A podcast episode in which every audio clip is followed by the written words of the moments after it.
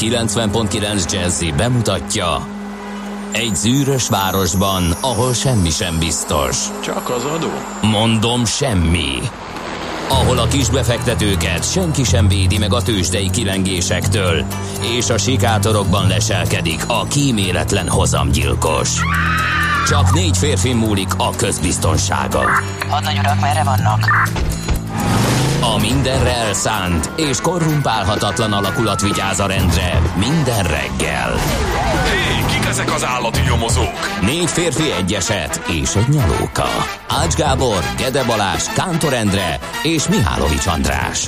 Az íróasztal mögül pedig Profit kapitány diktálja a tempót. Humor, emberi sorsok, közönséges bűnözők és pénz, pénz, pénz. Egy különleges ügyosztály. A Gazdasági Muppet Show minden hétköznap reggel a 90.9 Jazzin. De is figyelj, ne csak a bárányok hallgassanak. De miért? Ha nincs pénzed azért, ha megvan, akkor pedig azért. Millás reggeli. Szólunk és védünk. Szép jó reggelt kívánunk mindenkinek, elindítjuk a millás reggelit itt a 90.9 Jazzy Rádión, június 5-én pénteken reggel, pontban fél hétkor. Az otthoni stúdiójából Ács Gábor jelentkezik, szervusz, jó reggelt!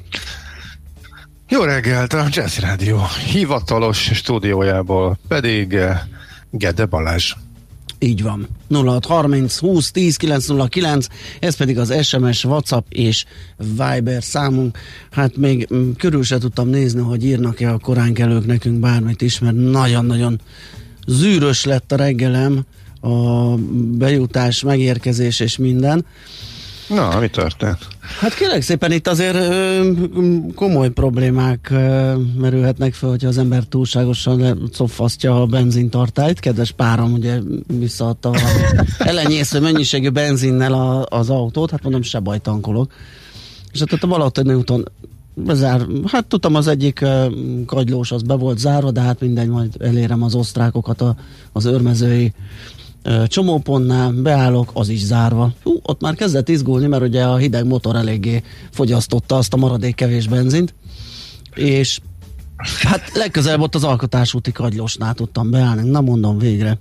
12 kilométerre még elég lett volna ugyan a benzin, de az Mint szakváltás, 10 percig az... nem szolgálunk ki, fogadja. Nem, nem, rendes, a, a kis ablak ott lehet fizetni, igen, viszont a kártyaolvasó nem működik, nálam egy kanyi apró nincs, és ott játszunk, már egy ilyen kötekbe állnak a visszautasított fizetésről a, a Schleifnik blokkok, és egyszerűen telik az idő, mögöttem is topognak, én is, és hát nagy nehezen sikerült megoldani a problémát. Egyébként nem tudom, hogy ilyenkor mi történne. Hogy, Semmi.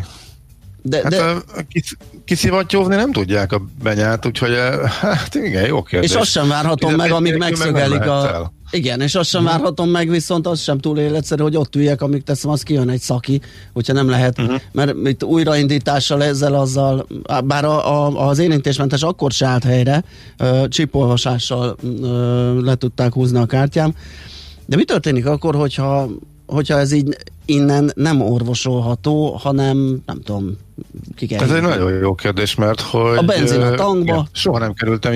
Sokszor voltam a határán, de valahogy éppen volt mindig KP, pedig egy csomószor lett volna, hogy nincsen, ennek azért mázlin volt, de uh, nem, közöm nincs. Na hát igen, esetleg a, hallgatók, akik igen, igen, hogyha esetleg volt erre már, már példa, azt nagy szeretettel várnánk ezt a ezt az élethelyzetet, hogy itt, itt ilyenkor mi történik, elengednek egy átutalásos számlával, vagy de nem tudom egész egyszerűen. 0 30 20 10 909 ide jöhet esetleg olyanba, olyanba voltam, hogy nagyon-nagyon finoman fogalmazok, leteremtettek, mert hogy egy uh, sajtcetli rajta volt a kuton, ami ki volt írva, hogy nincs kártya. És én nem ja. vettem észre, és ennek ellenére tankoltam, és próbáltam kártyával fizetni, tehát még ott egy, tehát tényleg keményen leszúrtak, hogy Aha. hogy lettek ennyire idióta, hogy én ezt nem veszem észre, és nem látom meg a, a feliratot, hanem csak oda megyek és vásárolok. Ugye senki nem volt, aki szólt volna, valóban nem azt néztem, hanem a így odébb néztem kicsit, és igazából föltűnő sem volt, meg, kopott is volt, de ott volt nálam, úgyhogy ott elkullogtam, persze magamba mondtam hangosan, nekik csak halkan, hogy hát azért nem volt annyira látványos, úgyhogy ne szórakozzanak. De így még, hogy tényleg nem sikerült kifizetni, és nem fogadt, se benzinkúton, se máshol nem szaladtam bele, pedig Közel már sokszor voltam hozzá én is. Meg, a, meg, meg, meg a, igen, a tankolás pont nem olyan, hogy ilyen nagyon nézelődsz ott, amikor megérkezel. Egyébként erre ékes bizonyíték, hogy a, amikor beestem az őrmezői kútra, simán megálltam, kiszálltam, kinyitottam a fedelet, le a kupakot, leakasztom a pisztolyt, és azt mondja, hogy closed. És azt hittem, uh-huh. hogy az a pumpa van bezárva, átnézek a másikra, az is zárva, ránézek a sopra, és sötét. Tehát nem tűnt föl elsőre az, hogy ott nincs élet, és, és abszolút bezárt, hanem az ember ugye lendületből megy, beáll egy ilyen kútfejhez, elkezd tankolni, úgyhogy, mm. úgyhogy igen, hogyha üzenni akarnak, akkor azt valami nagyon látványos módon kell. Ez a járvány miatti lezárás része? Ahol... Ezt az örmözőit nem tudom, azt tudom, hogy a Balatoni úti kagylós az, az igen, tehát az be is jelentette, uh-huh. ugye, hogy egyelőre, vagy talán ki is van írva, hogy valameddig átmenetileg ott nem, nem üzemel uh-huh. a kút, az, az annak volt a része, és még nem indították útra, vagy újra. Uh-huh. Itt lehet, hogy, hogy egy későbbi, későbbi nyitás van az örmezői osztráknál, de a lényeg az, hogy 6 óra előtt pár perccel még zárva voltak. Na hát szóval ilyen... Na, hát, én ebben műszakváltásba szaladtam bele itt a 6 óra környék érkezéskor. Ott nagyon könnyű, ugyanennél, ahol én voltam, ugye? Itt Már az alkotás, alko- belefutni náluk a műszakváltásba, valahogy mindig műszakot Igen, de ez szerintem javult az elmúlt években, tehát uh-huh. korábban volt, amikor 10 perces várakozások voltak, mert átvételkor, de most már szerintem technológiailag gyorsulhatott, tehát most már max. ilyen fél perc, egy perceket váltam. Akkor, vártam akkor is, amikor azt mondták, hogy hopp, műszakváltás, leálltunk, tehát szerintem itt sokat javult az elmúlt időszakban, úgyhogy az, az már nem okozhat problémát talán. Na, hát jó, akkor ha van erre megoldás, akkor azt várjuk szeretettel. Amúgy meg én azt tapasztaltam, hogy kívül nem, de itt belül a forgalom kicsit erősebb, úgyhogy valószínűleg ma is érkeznek olyan információk az utakról, amelyek erről számolnak be, hogy azért ö, láthatunk ö, mozgást, van egy kis ö, ö, tor, hát a torlódás talán erős, nem, nem, nem, inkább, inkább csak az, hogy, hogy sokan volt, lehetett jönni, csak ö, feltűnő volt, hogy például a Szélkámán téri lámpánál is elég hosszú volt a sor. Tehát uh-huh. Nagyjából mindig elsőre, vagy maximum másodiknak érkeztem eddig. Most meg így sokadiknak. Uh, úgyhogy ha érzékeltek ilyesmit, azt várjuk szeretettel. Közben egy hallgató a Whatsappunkra küldött egy uh, érdekes, ez, ez pont neked való lenne, majd tovább küldöm ezt a képet. E, természetesen egy megfotoshopolt repülőgép a, a social distancing, a távolságtartás véget, hogy hogyan néznek ki egy repülő, és így meg van nyújtva rettenetesen hosszúra, és, és, és az, az próbál felszállni, de természetesen ez csak így képformájában vicces elmondva, így nem biztos, hogy átmegy. Az, az van mindenhol, az összes, összes légitársaság bejelentette, hogy ő betartja igen. egészen addig, ameddig kevesen vannak a gépen, és Persze, nem tart semmi. nyilván. Igen, uh, valószínű, hogyha megtelne egy gép, akkor azért ott lehetne van egy-kettő, aki még ragaszkodik ehhez a középsüléses dolog, hogy azt ő próbálja úgy hagyni egyébként mm. Európában. Delta, Amerikában, Alitalia, ott még van, ahol az országok kényszerítik rájuk, és az, így engedélyezték az egészségügyi hatóságok a repülés, de azért ez nem jellemző. Inkább az jellemző, hogy ez ilyen marketing szövegként bedobták, aztán amikor elég gyorsan kiderült, hogy ahogy tele lett három gép, akkor nem foglalkoztak vele. Ez kiderült, és onnantól kezdve lekerült a napirendről, úgyhogy azóta a ha lehetséges kiegészítéssel jelentik be mindezt. Ők mindent megtesznek, aztán ha megtettek, igen, akkor igen, nem sikerült megtenni. D-kartárs is ír nekünk, optimista jó reggelt, kartársak, ideális forgalmi viszonyok között lehet közlekedni ma Gödről Pestre, minden szakaszon, alig 23 perc menetidő zuglóban jelenleg. Kaptuk ezt tőle 6 óra 20 perckor. Hát ilyenkor ugye 20 perc alatt változik a helyzet, de gondolom azért még járható arra felé is az utak többsége. Én egy örömhírről még hadd számoljak be. hát feltétlenül. Nyolc napot töltött a Fox Post csomagom a raktárban, amit említettem. Ja, a, ami, ami már, már itt van, már mindjárt jön, ugye? Az volt az üzenet. Igen, igen, igen, igen, igen. Megérkezett, megérkezett, hogy a Fox Post raktárba beérkezéstől a Fox Post automatába eljutatás között mi tartott majdnem 8 napig, azt nem tudom, de hát segítek azért hallgatóknak, ha esetleg választási lehetőségük van, hogy melyik kiszállítót választják, akkor lehet, hogy náluk most problémák vannak, és inkább más lehetőségeket, vagy mondjuk, nem tudom, hogy a ház, házhoz szállítás esetén is ez érvényes kicsit furcsa, hogy mondjuk pont egy házon belül, hogy egy hét alatt nem jutnak el a saját raktárukból a saját uh, automatáikig. Uh, valami zűr lehetett. Uh, furcsa. Sem jött róla semmi értesítés, én türelemmel kivártam, és jelzem békés, békésen, kényelmesen, nyugodtan megérkezett, addig csak tartottam a hátamat a ajándékot illetően a gyermek előtte. Igen, megjött. Nem, el nem bírom képzelni, hogy mi, mi, mi lehet, ráadásul már talán nincs akkora túlterheltség, gondolhatnánk kívülről, de lehet, hogy mégis van. De lehet, ha meg van, akkor meg azt halljuk, hogy de ha meg mégis van, akkor is azt halljuk, hogy emberhiány meg nincs. Tehát ugye nagyon sokan kötöttek mm-hmm. ki ebbe a logisztikai szektorban álltak be futárnak, fuvarozónak. Hát érdekes történet minden esetre, azért a nyolc nap az nehezen indokolható és magyarázható. Kíváncsiak lennénk rá, hogy mi történt ott. Na, megköszöntjük a Fatiméket, az a főnévnap ma.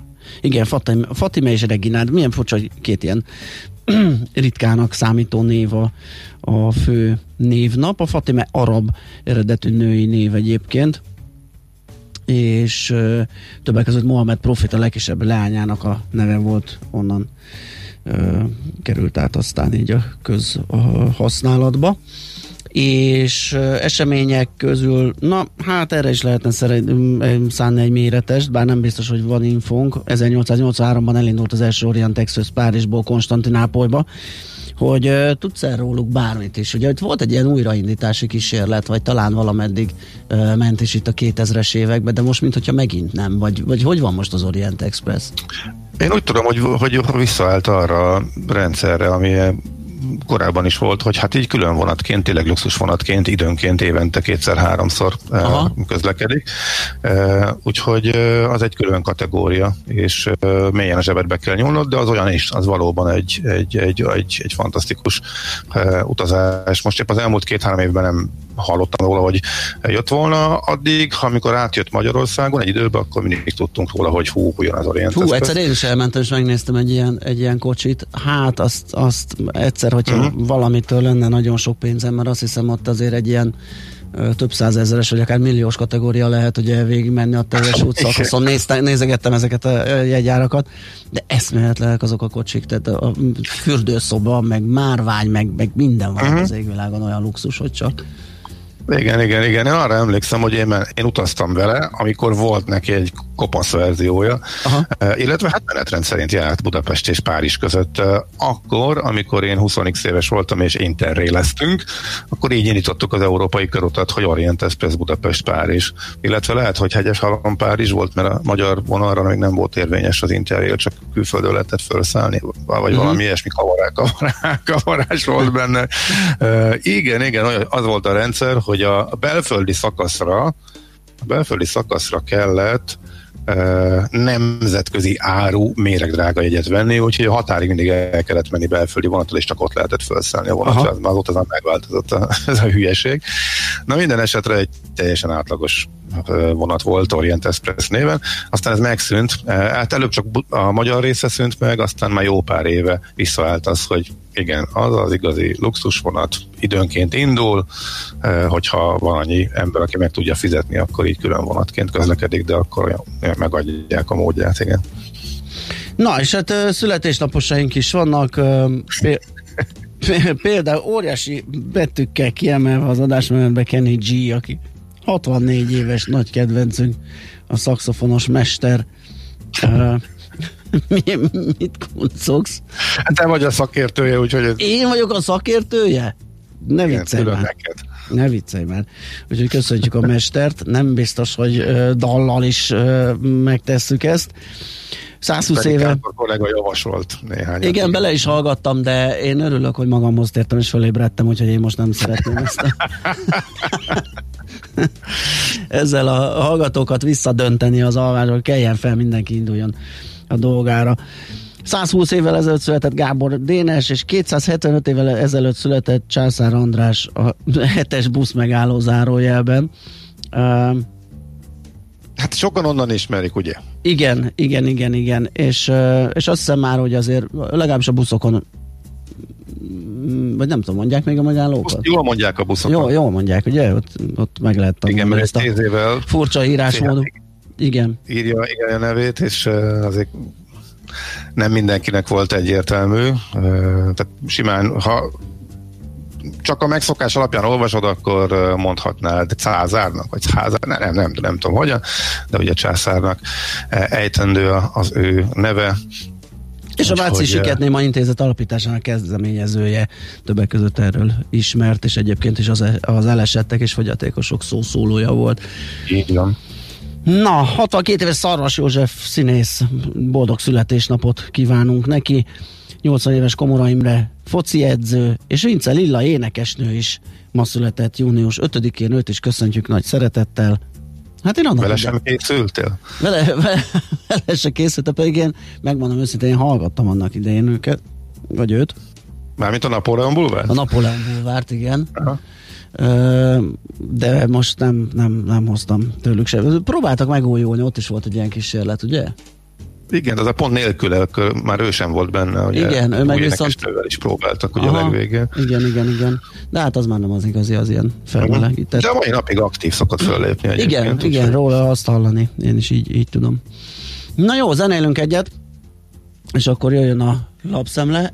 Még egyszer az elérhetőségünk 0630 20 10 0 hogyan 0630 20 10 909 és közben jött is egy útinfo, egy friss a Viberre, ezt még elmondom.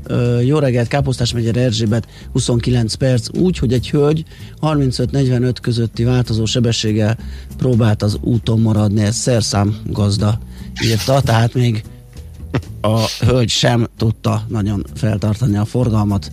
Ez jól érzékelteti, hogy akkor ott még arra felé lehet jól közlekedni. Na, a zene után visszajövünk. a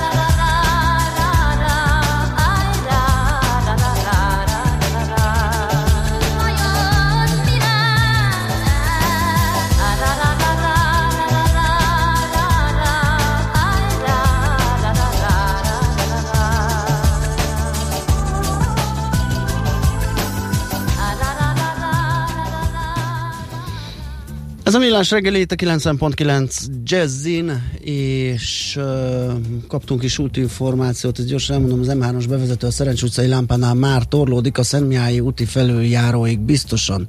Az idő előre haladtával ez csak rosszabb lesz. Boci szervíz írta.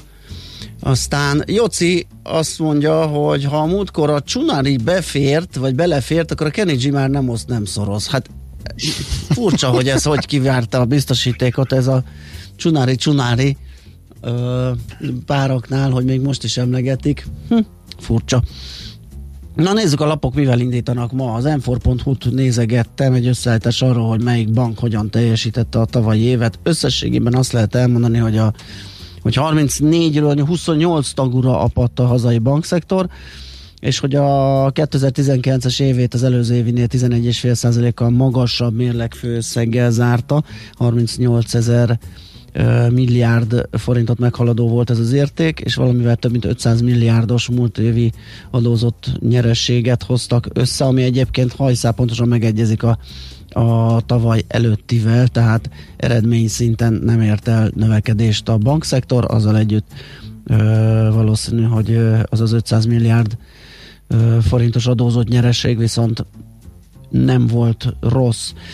A az, azzal foglalkozik a cikk részletesebben, hogy melyik bank, tehát hogy hogyan teljesít. Nem volt abszolút rekordéve a 2019-es a hazai bankoknak egyértelműen, vagy mindegyikének. Voltak nagyon jól teljesítők, és voltak kevésbé, úgyhogy ezt a rangsort lehet megnézni mérlegfőszeg alapján, akár táblázatos sorrendben is van itt egy ilyen nagy lista, mindenki belekukkanthat, hogy az ő saját bankja például hol áll ezen a listán. És hát nem csak az Enforon, hanem még több szájton, hát a gazdasági újságíró kollégák energiáit a május 31-ig megjelent cég eredmények, mérlegadatoknak az elemzése köti le, úgyhogy elég sok ilyet lehet olvasgatni a napokban. Például tegnap az Enforon volt a Budapest Airportról is, eh, ahol az az érdekesség, hogy egy, egy, a tulajdonos most először nem vett ki eh, egyáltalán osztalékot, és ez eh, csak részben magyarázható eh, valószínűleg a járványjal, illetve a nagy visszaeséssel, erről már korábban születhetett döntés. Valószínűleg az is benne van, hogy Úgymond kibékült az állammal a Budapesti repteret üzemeltető cég, nagy változások voltak, személyi változások is, és hát emlékezhetünk arra a hónapokon áttartó kormányzati offenzívára, mi a reptér ellen folyt, nyilvánvalóan túltolva, tehát miközben van ugye bőven hibája a budapesti reptérnek, de azért csak megnyeri évről évre a legjobb kelet-európai reptérnek járó díjat egyébként idén is. Ehhez képest ilyen utolsó lepukkat utasokra nem figyelő és bolhából elefántot csináló brutális kommunikáció. Egy hirtelen megszűnt, és most ismét minden szép és, és jó, senkinek semmi problémája, most már hónapok óta a reptére, lám nem vett ki a tulajdonos osztalékot, úgyhogy elég könnyű valami háttérdílt feltételezni emögött, az meg nem háttérdíl, az meg látszik a mérlegből, és látványos, hogy eddig az minden évben hordták ki valóban a nyereséget. Osztalék formájában, most pedig nem az m4.hu tegnapi cikkéből idéztem, és úgy látszik, akkor nekem ezek a turizmus dolgok akadtak be, de nem tettek róla, mert a világgazdaság vezetője az ez.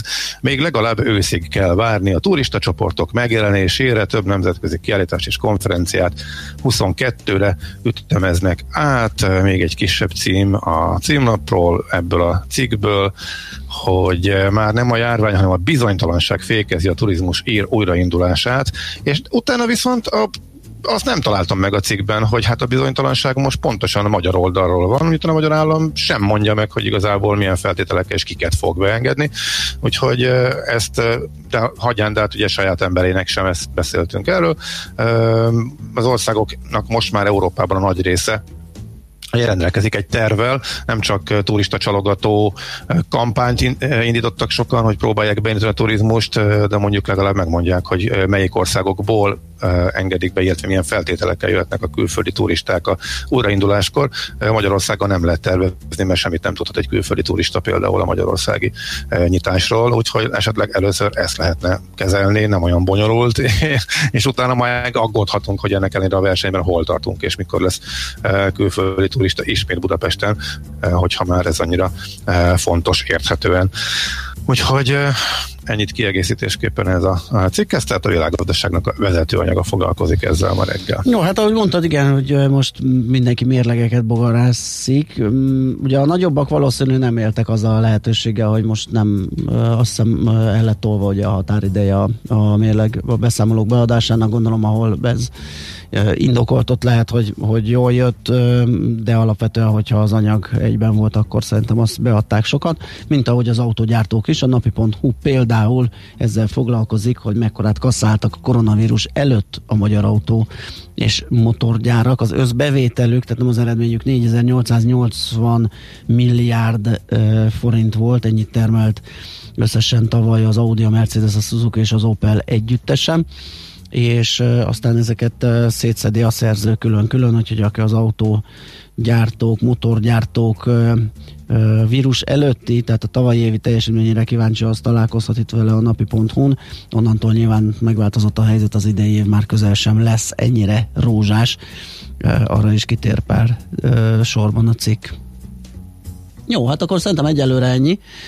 Megint zenélünk egyet, hogy aztán rápillantsunk a részvény árfolyamok indexek táblázatára, megnézzük, hogy a tegnapi nap hogyan muzsikált a tőzsdéken.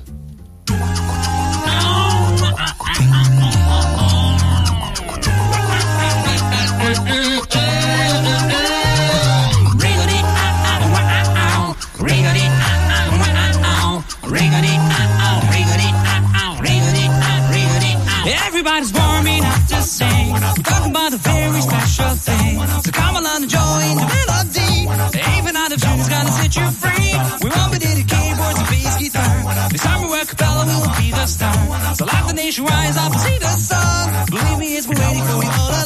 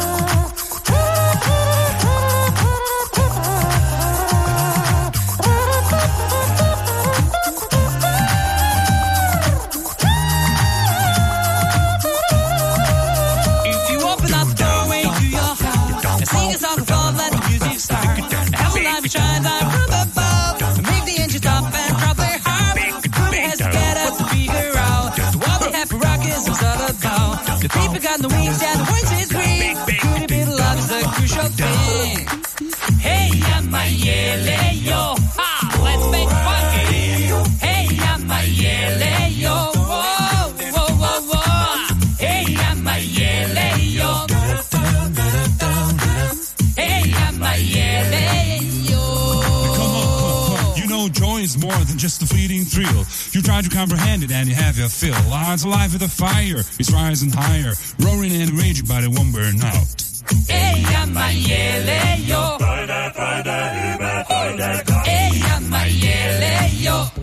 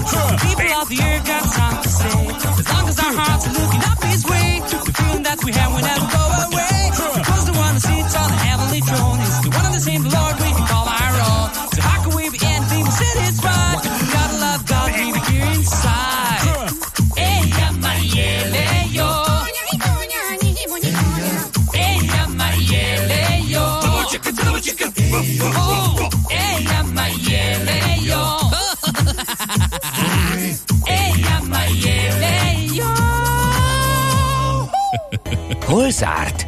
Hol nyit? Mi a sztori? Mit mutat a csárt? Piacok, árfolyamok, forgalom a világ vezető parketjein és Budapesten. Tősdei helyzetkép következik. Hát a budapesti mérleg, vagy a, a vége a, a történetnek a tőzsdén nem volt nagyon szívderítő, 57 pontos eséssel zárt a Bux, ezt egy százalékos csökkenés, 37.260 pontos záróérték alakult ki így az indexben. A forgalom egyébként elég magas volt, sőt, mondhatni, hogy a, közel a duplája az átlagnak 18 milliárd forint körüli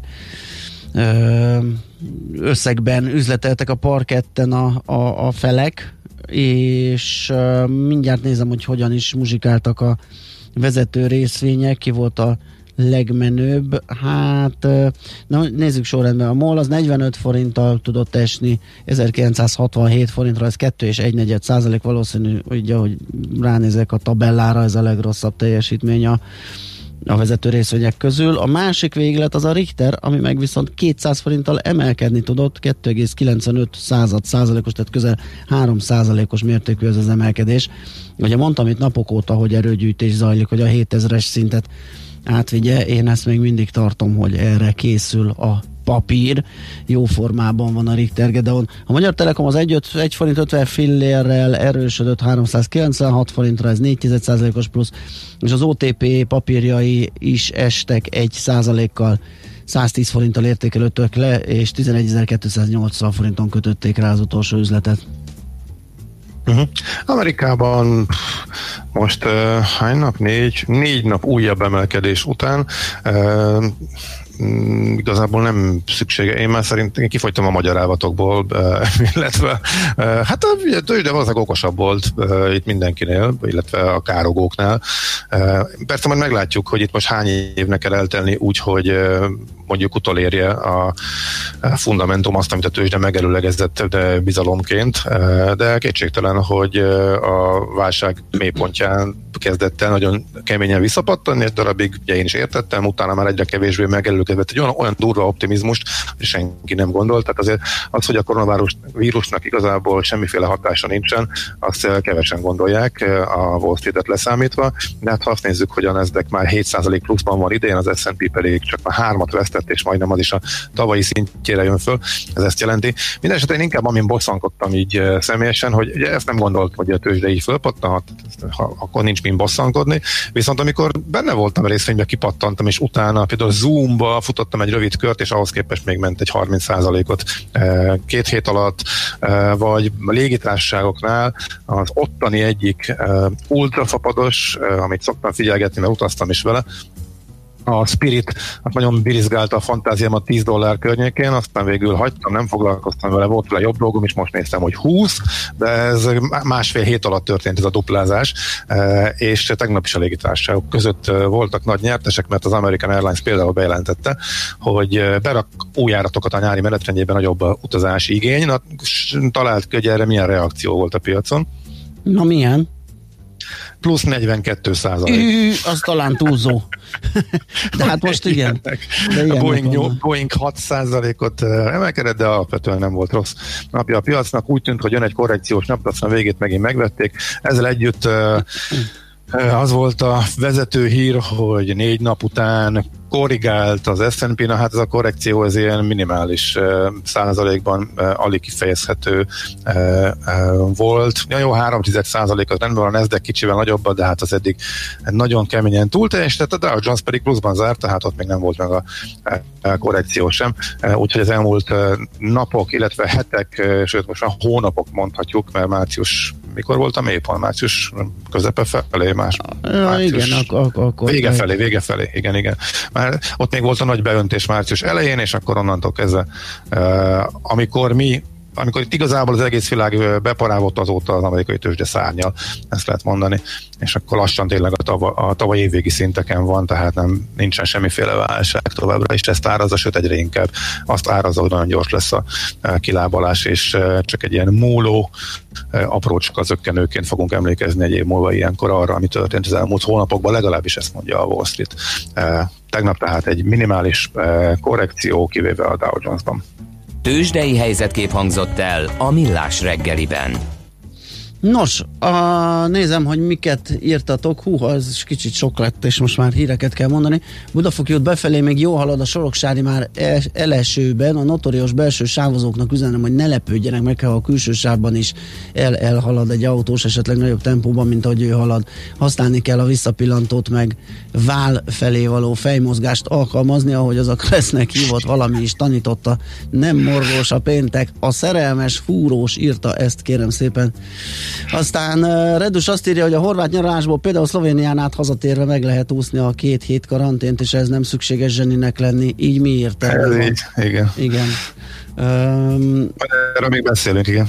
Hát azért látszik, hogy, hogy szerintem itt megy az ízadás, hogy a belföldi turi, turizmust erősítsék, nyilván az... az Gondolod? Én, én nekem valami ilyesmi benyomásom van, kérlek szépen, de hát ez persze... Vannak, akik ezt fölvetették, én nem tudom. Szerintem egész egyszerűen fogalmuk nincs, nem volt idő foglalkozni ezzel a kérdéssel, de aztán lehet, hogy ez, lehet, hogy ez szándékos, hogy, hogy bizonytalanságba hagyják az embereket, hogy inkább nem menjenek külföldre. Én nem hiszem, sokan mondják ezt nekem, sokan kérdezik, fölmerülhet, tehát látva azt a töketlenkedést, ami van, de sok több más országban is van hasonló, tehát nem Igen. tudom. Hát tudnánk okokat felsorakoztatni, ugye, hogy miért, miért, miért lenne ez jó.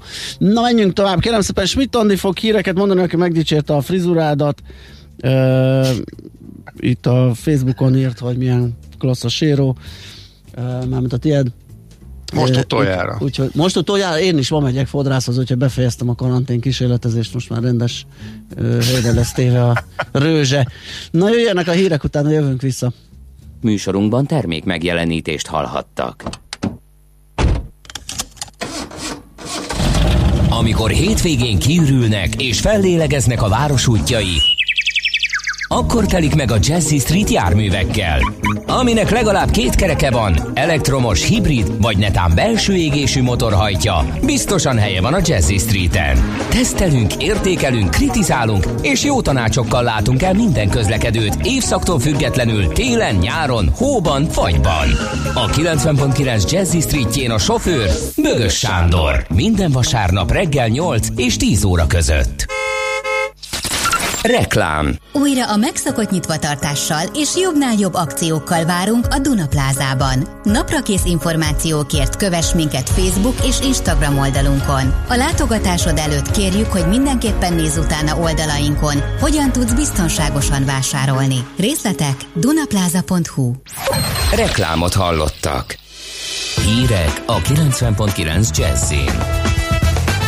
Hamarosan nyithatnak a mozik és a színházak is. Komoly károkat okoz az időjárás a mezőgazdaságban. Kevés lesz ma a napsütés, és sokfelé várható zápor, zivatar, néhol felhőszakadás, 26 fokig melegszik a levegő. Jó reggelt kívánok a mikrofonnál, Schmidt Andi. Magyarországon és a magyar közösségek világszerte is megemlékeztek a trianoni békediktátum 100 éves évfordulójáról.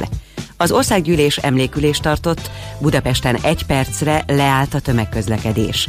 Világszerte több mint 15 ezer harang szólalt meg 16 óra 30 perckor, amikor 100 évvel ezelőtt Versailles-ban a Nagy Trianon kastélyban írták alá a szerződést. Áder János köztársasági elnök a magyar parlamentben arról beszélt, az ország területének kétharmadát elvesztette, népessége 18-ról 7,5 millióra zsugorodott, 3 millió magyar került határon túlra. Az országgyűlés 2010-ben nyilvánította a Nemzeti Összetartozás napjává június 4-ét. Bő két hét múlva kinyithatnak a mozik és a színházak. A tervek szerint június 20-án érhet véget a vészhelyzet, ami után a múzeumok és a fürdők belső terei is látogathatóak lesznek, mondta a miniszterelnökséget vezető miniszter a kormányinfón. Autós koncertek már mostantól tarthatók. Gulyás Gergely arról is beszélt, hogy a jövőben is megmaradna a járvány idején bevezetett könnyebb receptkiváltás gyakorlata, ugyanakkor egyelőre fenntartanák az idősek vásárlási sávját. A parlament június 16-án szavazhat a veszélyhelyzet megszűnéséről. Nyugvópontra érkezett a járvány, a gyógyultak már majdnem kétszer annyian vannak, mint az aktív fertőzöttek, akikből 1210-et tartanak nyilván. Öt idős beteg halálával tegnap 539-re nőtt az elhunytak száma, mondta el az országos tisztifőorvos. Müller Cecília tájékoztatott, hogy a veszélyhelyzet június 20-ai megszűnésével megváltoznak az időseket és a zárt közösségben élőket érintő intézkedések. Részlegesen feloldják a látogatási tilalmat a szociális intézményekben, így az idős otthonokban is. Korlátozás nélkül lehet utazni mától Ausztriába, Csehországba és Szlovákiába, illetve vissza is. Nem kell tehát karanténba vonulni, és negatív koronavírus tesztre sincs szükség. Egyben megszűnik az eddigi 48 órás korlátozás is, jelentette be Szijjártó Péter Facebook oldalán. Folyamatosan nyitják meg határaikat az európai országok, de a turistákat más-más feltételek mellett engedik be. A magyar állampolgárok elvileg minden népszerű üdülőhelyre elmehetnek már. Görögországban már a repülőtéren letesztelnek mindenkit, és júliusig vállalni kell egy hét karantént. Komoly károkat okoz az idei időjárás a mezőgazdaságban. A gazdálkodók eddig 166 ezer hektáron jelentettek be asszálykárt, és 82 ezer hektáron tavaszi fagykárt. Az esőhiány jelentősen rontja a terméskilátásokat a szántóföldeken, a gyümölcsösök jelentős része pedig elfagyott. A károk enyhítésére szolgáló alapban idén mintegy 19 milliárd forint áll rendelkezésre. Festményekkel idézi meg a Kárpát-medence legszebb tájait, várait, falvait, városait a Szépművészeti Múzeum és a Magyar Nemzeti Galéria a Nemzeti Összetartozás napja alkalmából. A Balatontól a Baskapujig, Dévényvárától Munkácsig utazhatunk a lenyűgöző festmények által. Többek között Abanovák, Vilmos, Csontvári Kostka, Tivadar, Derkovics Gyula, Márfi Ödön, Munkácsi Mihály, Szinyei Mersepál és Ripple Rónai József képei alkotják a tárlat anyagát. És végül az időjárásról. Ma országszerte borult lesz az idő, csak rövid időre süthet ki a nap, és bárhol jöhet zápor, főként az ország középső részében heves zivatar, emiatt az egész országra figyelmeztetést adott ki a meteorológiai szolgálat. A többfelé erős szél helyenként viharossá fokozódik, napközben 20 és 26 fok között alakul a hőmérséklet. A hírszerkesztő Csmittandit hallották friss hírek legközelebb fél óra múlva.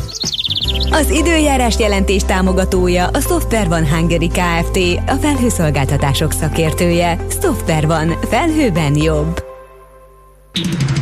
Budapest legfrissebb közlekedési hírei a 90.9 Jazzin a City Taxi Dispécsejétől.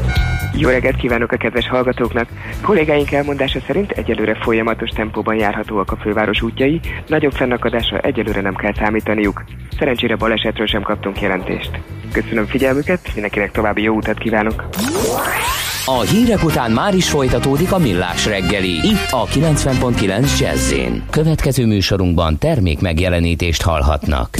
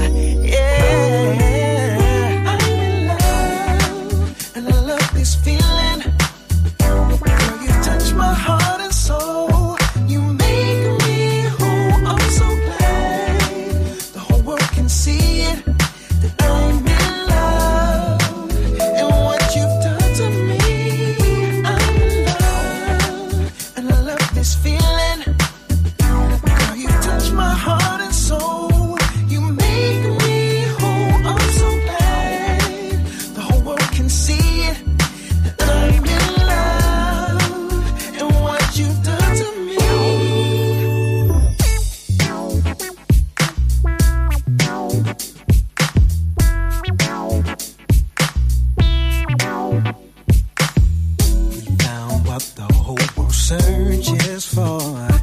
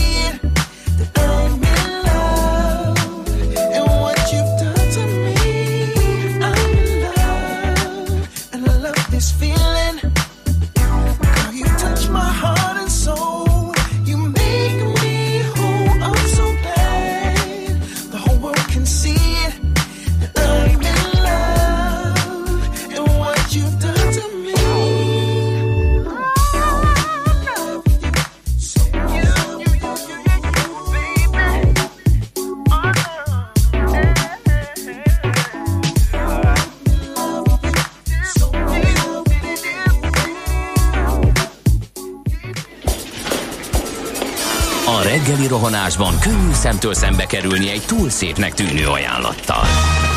Az eredmény krétával körberajzolt tetemes összeg. A tethelyen a gazdasági helyszínelők, a ravasz, az agy és két füles csésze és fejvállalakzat. A lehetetlen küldetés megfejteni a Fibonacci kódot. A jutalom egy bögre rossz kávé és egy olyan hozamgörbe, amilyet még Alonso Mózli sem látott. Millás reggeli, a 90.9 Jazzy Rádió gazdasági mapetsója. Vigyázat! Van rá engedélyünk! A Millás reggeli főtámogatója a Software van Hungary Kft. A felhőszolgáltatások szakértője. Software van. Felhőben jobb. Szép jó reggelt kívánunk a hallgatóknak, megy tovább a Millás reggeli itt a 9.9 Jazzin. 418 után járunk pár perccel az otthoni stúdiójából Ács Gábor jelentkezik. A Jazzy Rádió stúdiójából pedig Gede Balázs. És Küldjük uh, nektek az esőt innen nyugatról, úgyhogy számíthattok. Itt most már hatalmas cseppekben kopog a tetőtéri ablakomon, úgyhogy igen. Odaér nem sokára. Beígérték az időjósok, úgyhogy kell jönnie, de akkor ezek igen. szerint ott már ott van. Te hol vagy? Mi az az ott?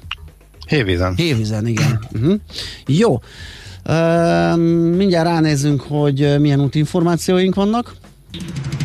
Budapest legfrissebb közlekedési hírei, itt a 90.9 jazz Uh, lehet, hogy D-kart, igen, D-kartás üzenete meg volt, ráadásul ez már egy fél órás, ugye ő uh, ideális forgalmi viszonyokat írt le Gödről Pestre, mert hogy 23 perc volt a menetidő zuglóba. Uh, aztán legcsós írt nekünk, az viszont mostani, hogy Velence, Molkút, Okmányiroda 50 perc. Szinte végig suhantunk a bevezető utakon. Na jó, de melyik Okmányiroda? Van néhány. Igen, hát a Molkúttól 50 percre lévő ezek szerint. Uh, és akkor nézem, hogy még kaptunk-e egyebet.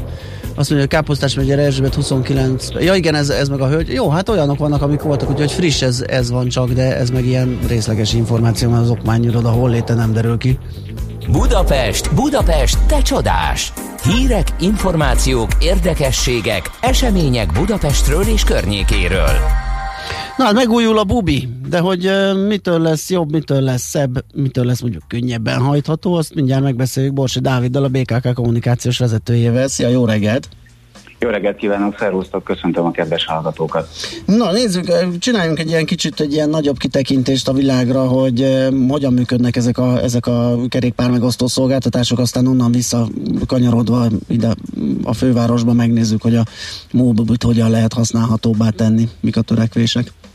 Azt hiszem senkinek sem meglepő az, hogy a közbringa rendszer elsőként Amsterdamban jelent meg még 1965-ben, Ám természetesen azóta sokat fejlődött a rendszer, és egyre nagyobb szerepet töltenek be világszerte a városok életében a e, közösségi közlekedés integráns részeként a bringa megosztó rendszerek.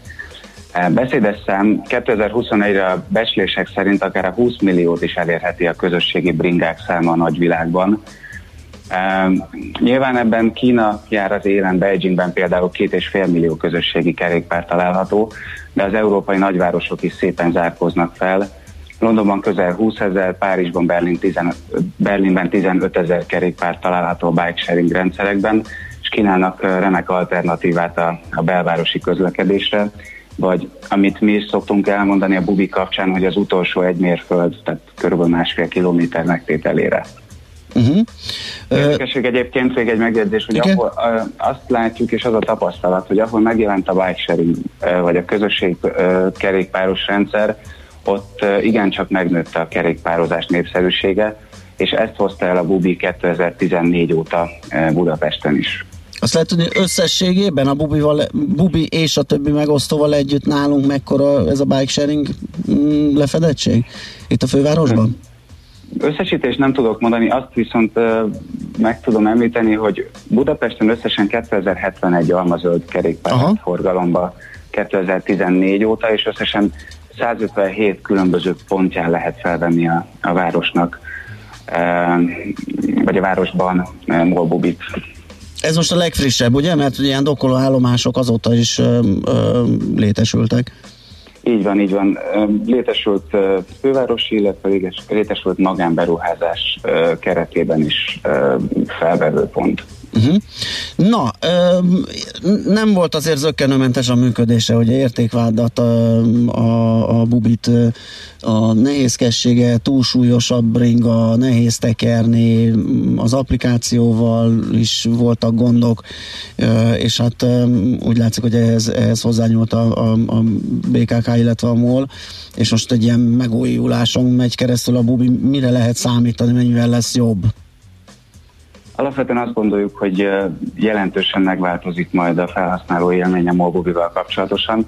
Érdemes azt elmondani, hogy ugye egyébként 2014-ben a bevezetést követően nagyon népszerű volt a Molbubi Budapesten, azonban utána látható volt egyfajta visszaesés, folyamatosan csökkent a felhasználók száma, de a március közepén bevezetett 100 forintos kedvezményes havi díjnak köszönhetően visszatértek az ügyfelek a Molbubihoz, tehát ebből azt a következtetést vontuk le, hogy amennyiben megfelelő intézkedéseket hozunk a Molbubi kapcsán, akkor igenis van érteklődés, van igény a Molbubira.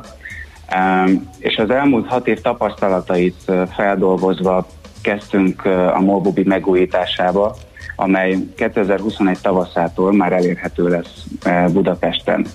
Ugye, ahogy talán egy héttel ezelőtt jeleztük, a terveink alapján egy teljesen új applikáció támogatja majd a bérlést, sokkal könnyebben lesznek elérhetőek a kerékpárok, könnyebb lesz a regisztrációs folyamat.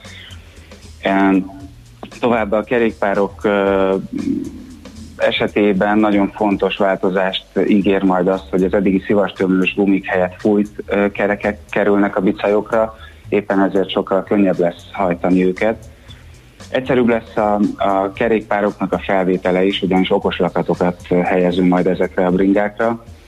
És ami az egyik fontos változás még a Bubi kapcsán, amely majd tavasztól érkezik, jövő tavasztól, hogy egyértelmű legyen, az az, hogy többszintű árazással készülünk. Tehát várhatóan azok jóval kedvező feltételekkel férhetnek majd hozzá a MOL Bubihoz, akik rendelkeznek például BKK bérlettel, és valószínűleg más tarifa vonatkozik majd például azokra, akik turistaként, külföldi turistaként érkeznek majd a városba. Uh-huh. Akkor néhány kérdés, illetve Sirán, mint aktív és lelkes bubi felhasználó, ugye a bringák súlya az engem éppen nem zavar, de sokaknak probléma volt, de ezt már megválaszoltuk. Az adminisztráció egyszerűsítése, ez azt jelenti, hogy eltűnik ez a kis kártyácska, hogy évente egyszer be kell menni, adminisztrálni, kifizetni az éves díjat és kártyával fölvenni, minden az applikációba fog költözni, tehát a, a felvehetőség az változik, illetve az, abban nem lesz változás, gondolom, illetve kérdezem, hogy gyakorlóállomások lesznek, és azon túl nem lehet le, lerakni. Tehát ez alaprendszer, ez nem változik, hogyha jól értem, ugye? Alapvetően több variációban gondolkodunk a, a dokkolók kapcsán. Elképzelhető egy hibrid variáció is, tehát hogy a dokkolók mellett létrehozunk majd virtuális lerakási pontokat a városban, de, de ezekről a részletekről még most az elkövetkező hetekben egyeztetünk. Ahogy említetted, korábbiakban elég nagy problémát jelentett a regisztráció és a felvétel kapcsán, ugye, hogy személyesen kellett regisztrálni a bubira. Ez már most is megoldott, de tovább fog finomulni a bubi online rendszere. Egy applikáción keresztül majd lehet, egy applikáción keresztül lehet majd mindent megoldani, tehát a regisztrációt, a bérletvásárlást, és ugyanez az applikáció segít majd abban, hogy hozzáférünk a kerékpárokhoz. Ez technológiailag nehéz, mert ugye kívülről az látszik, hogy a Bubi egy olyan pillanatban indult, amikor, ami után következett be éppen egy nagyon durva technológiai robbanás, és így történhetett meg, hogy aki két évvel később jött, az már e, profi technológiát tudott e, adni, és ez pont az applikációról kezelek minden dolog, amikor bejöttek ugye a, a roller megosztók is, e, akkor is, e, meg a motor, kis motorral kapcsolatos, és a külföldiek inkább arra álltak rá, és ez is szerepet játszott a bubi népszerűségének a csökkenésében, hogy itt számított, de mondjuk az autó megosztók között is, aki egy kicsivel később jött már egy profi megoldást tudott alkalmazni, és az elsőként érkező uh, Gringo például most áll át arra a rendszer, amit a többieknek alapból uh, adta magát, és így hátrányban volt az, aki kicsivel korábban jött. Tehát ezt én értem, hogy az a Bubinak, hogy hamar jött, ez, egy, ez, ez így most hátrányos, de ez technológiailag mennyire egyszerű megugrani, illetve mennyire kell az egész rendszert kicserélni emiatt, mennyit lehet megtartani abból, ami, ami alapvetően jól működik, tehát összességében a, a teljes támogatási rendszere az egésznek. Alapja, alapjában szeretnénk megújítani az online rendszerét a Bubinak. Nyilván, aki az online térben mozog, applikációt fejleszt, annak fel kell arra készülnie, hogy hogy akár hónapról hónapra is változhat a, a, a digitális világ technológiai megoldása. E, éppen ezért most azon dolgozunk, hogy megtaláljuk azt a rendszert, ami napjainkban a legmodernebb, amely a, a legmegbízhatóbb működést tudja biztosítani, illetve azt is abban is segít, hogy, hogy az ügyfeleink minél egyszerűbben tudjanak hozzáférni a kerékpárokhoz. Tehát nyilván számos jó rendszer működik Európában. Több ezer szolgáltató van, aki, aki különböző megoldásokat biztosít. E, nyilván ezeket is e, vizsgáljuk, illetve azt is e, megvizsgáljuk majd, hogy, hogy ezekhez hogyan tudunk a mi igényeink alapján hozzányúlni. De a cél az, hogy, hogy egy teljesen up 21. századi applikációt fejleszünk ki márciusig, amely biztosítja mindezt az elvárást, ami, ami jogosan érkezik az ügyfelek oldaláról. Mhm. Most a veszélyhelyzet végével ez a 100 forintos akció, ez, ez megszűnik, vagy marad, mert ez eh, bevált. Eh, ugye itt eh, kimondottan a járvány miatt jött ez, illetve lett bevezetve. Marad-e, illetve a fokozatos lesz-e az átállás, hogy idő, mikor kezdenek érkezni az új típusú bringák? A 100 forintos havidíjjal kapcsolatosan döntés még nem született. Ugye első körben a veszélyhelyzet végéig hirdette ki főpolgármester úr, illetve a BKK ezt a, a kedvezményes díjszabást. E, de alapvetően azt látjuk, hogy nagyon népszerű ez a termék, úgyhogy bízunk benne, hogy hosszú távon akár az év végéig is megmaradhat ez a díj. A kerékpárok kapcsán, ahogy korábban említettem, alapvetően most a biciklik cseréjében nem gondolkodunk, a felhasználói élményt az fogja jelentősen javítani, hogyha a szivastömlős kerekek helyett fújt gumik kerülnek majd a, kerékpárokra, ez már egy jelentős változást hoz a tekerhetőségében a bicikliknek. És mi, mi ennek a karbantartására hogyan, hogyan készültök? Mert ugye nem véletlenül volt egy szivacs belsős, a fújtgumi az kidurroghat, ott folyamatosan foltozni, cserélni, nem tudom, mit kell vele csinálni, azért az egy más jellegű karbantartást igényel. Így van, tehát nyilván ez egy sokkal intenzívebb vagy rendszeresebb karbantartást igénylő megoldás lesz, de azt gondoljuk, hogy, hogy nagyon fontos az, hogy az ügyfeleink hosszú távon is mellettünk maradjanak, amelynek része az, hogy könnyebbé mm. válik a tekerhetőség. Éppen ezért ez a kisebb probléma, hogyha ha nagyobb időt kell fordítani, vagy nagyobb kapacitást a karbantartásra. Úgyhogy azt gondoljuk, hogy megéri a befektetett munka, mert a cél az, hogy, hogy sokan közösségi bringázzanak, sokat, sokan kapjanak kedvet a közösségi bringázás által a kerékpározásra. Ahogy korábban is említettem, ugye a világ nagyvárosaiban ez, ez mindenhol megfigyelhető mm. volt, hogy elindult egyfajta népszerűsítése a kerékpározásnak Világos. a által Úgyhogy uh, alapvetően ez a célunk, hogy minél több embernek mutassuk meg azt, hogy milyen jó a városban közlek- uh, kerékpározni, és hogy milyen jó uh, közlekedési alternatíva a kerékpár. Oké, okay, hát köszönjük szépen, majd figyeljük azért itt a fejleményeket, beszélünk még majd a fejlesztésekről, újításokról. Jó munkát kívánunk, és szép napot! Köszönöm szépen Szervusz. nektek is. Viszontlátás! Borsi Dáviddal, a BKK kommunikációs vezetőjével beszélgettünk a megújuló Móbubiról. Nekünk a Gellért hegy a Himalája. A Millás reggeli fővárossal és környékével foglalkozó robata hangzott el. Hát a hírekig már nem sok időnk van, ö, tulajdonképpen azt kéne mondani, nem tudom, egy pár szóba beszéljünk még esetleg a, ö, erről a vasúti alagútról? Vagy Igen, ez nagyon, csak így az említés volt, szintjén. Igen, és ez is Budapest téma, Vitézi Dávid jelentette be e, tegnap, hogy e, a Budapest vasúti átjárhatóságának tanulmányozására írt ki e, tendert a e, fejlesztési e, központ, és ez ismét ugye ez nagyrészt arról szól, hogy a déli és a nyugati között alagút épülhet, de ennek számos ágaboga van, sok mindent meg kell vizsgálni, ezzel kapcsolatosan sok lehetőség van. Csak igazából azért volt ezt így érdekes olvasni, mert ez 25 éve Igen. beszélünk erről. Tehát mióta ebben a műsorban ülünk, azóta ez már az elején is fölmerült, de már amikor a négyes metró kitalálták és elkezdték túrni, már akkor megmondták közlekedési szakemberek, hogy állj, a négyes metróra semmi szükség, mert ez lenne a megoldás. Azóta hosszú szenvedés után megépült a, négyes metró, ö, olyan, amilyen, és most 2020-ban ismét fölmerül az, hogy ja igen, hát nézzünk körül a világban, 30 éve az egész világ úgy működik, hogy bejönnek az elővárosi vonatok, lemennek a föld alá, és kimennek a másik oldalon. Na most úgy tűnik, hogy a négyes metró mégis elkészült, egy időre levette ezt a napi rendről, és csak lett egy szigetmetrónk, aminek nincs uh, kiárata egyik oldalon se, tehát már akkor baromság volt, amikor kitalálták, de amikor kitalálták, akkor lehet, hogy nem, de amikor elkezdték építeni, és még ki lehetett volna belőle hátrálni, akkor már látszott, hogy baromság, mert nem így működik a világ.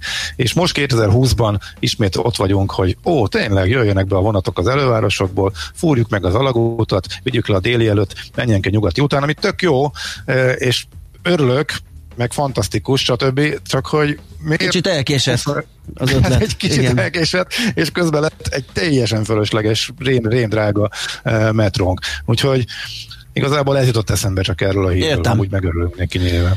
Jó, meglátjuk abból is, mikor lesz uh, valami, ugye, mert ez most még az ötlet, meg a, a tervezés Persze, most, szintje. Most, most, most nézik meg a, a, rengeteg dolgot, pont erre is szól a pályázat, hogy uh, legyen föltérképezve, hogy eh, nem csak az, hogy mennyibe kerül, hanem hogy milyen hatásai vannak, eh, milyen variációk lehetnek benne, ami a legjobban Igen, tehát egész pontosan így szól, ugye, hogy a Budapest vasúti átjárhatóságának tanulmányozására Igen. kiírt tender ez, tehát ez még egy nagyon-nagyon távolról közelít az ötlet a megvalósíthatósághoz. Teljesen... De biztos vagyok benne, hogy ez lesz az irány, és igen, ez egy jó irány. Igen, igen. És jó irány lett volna már 25 éve is, igen.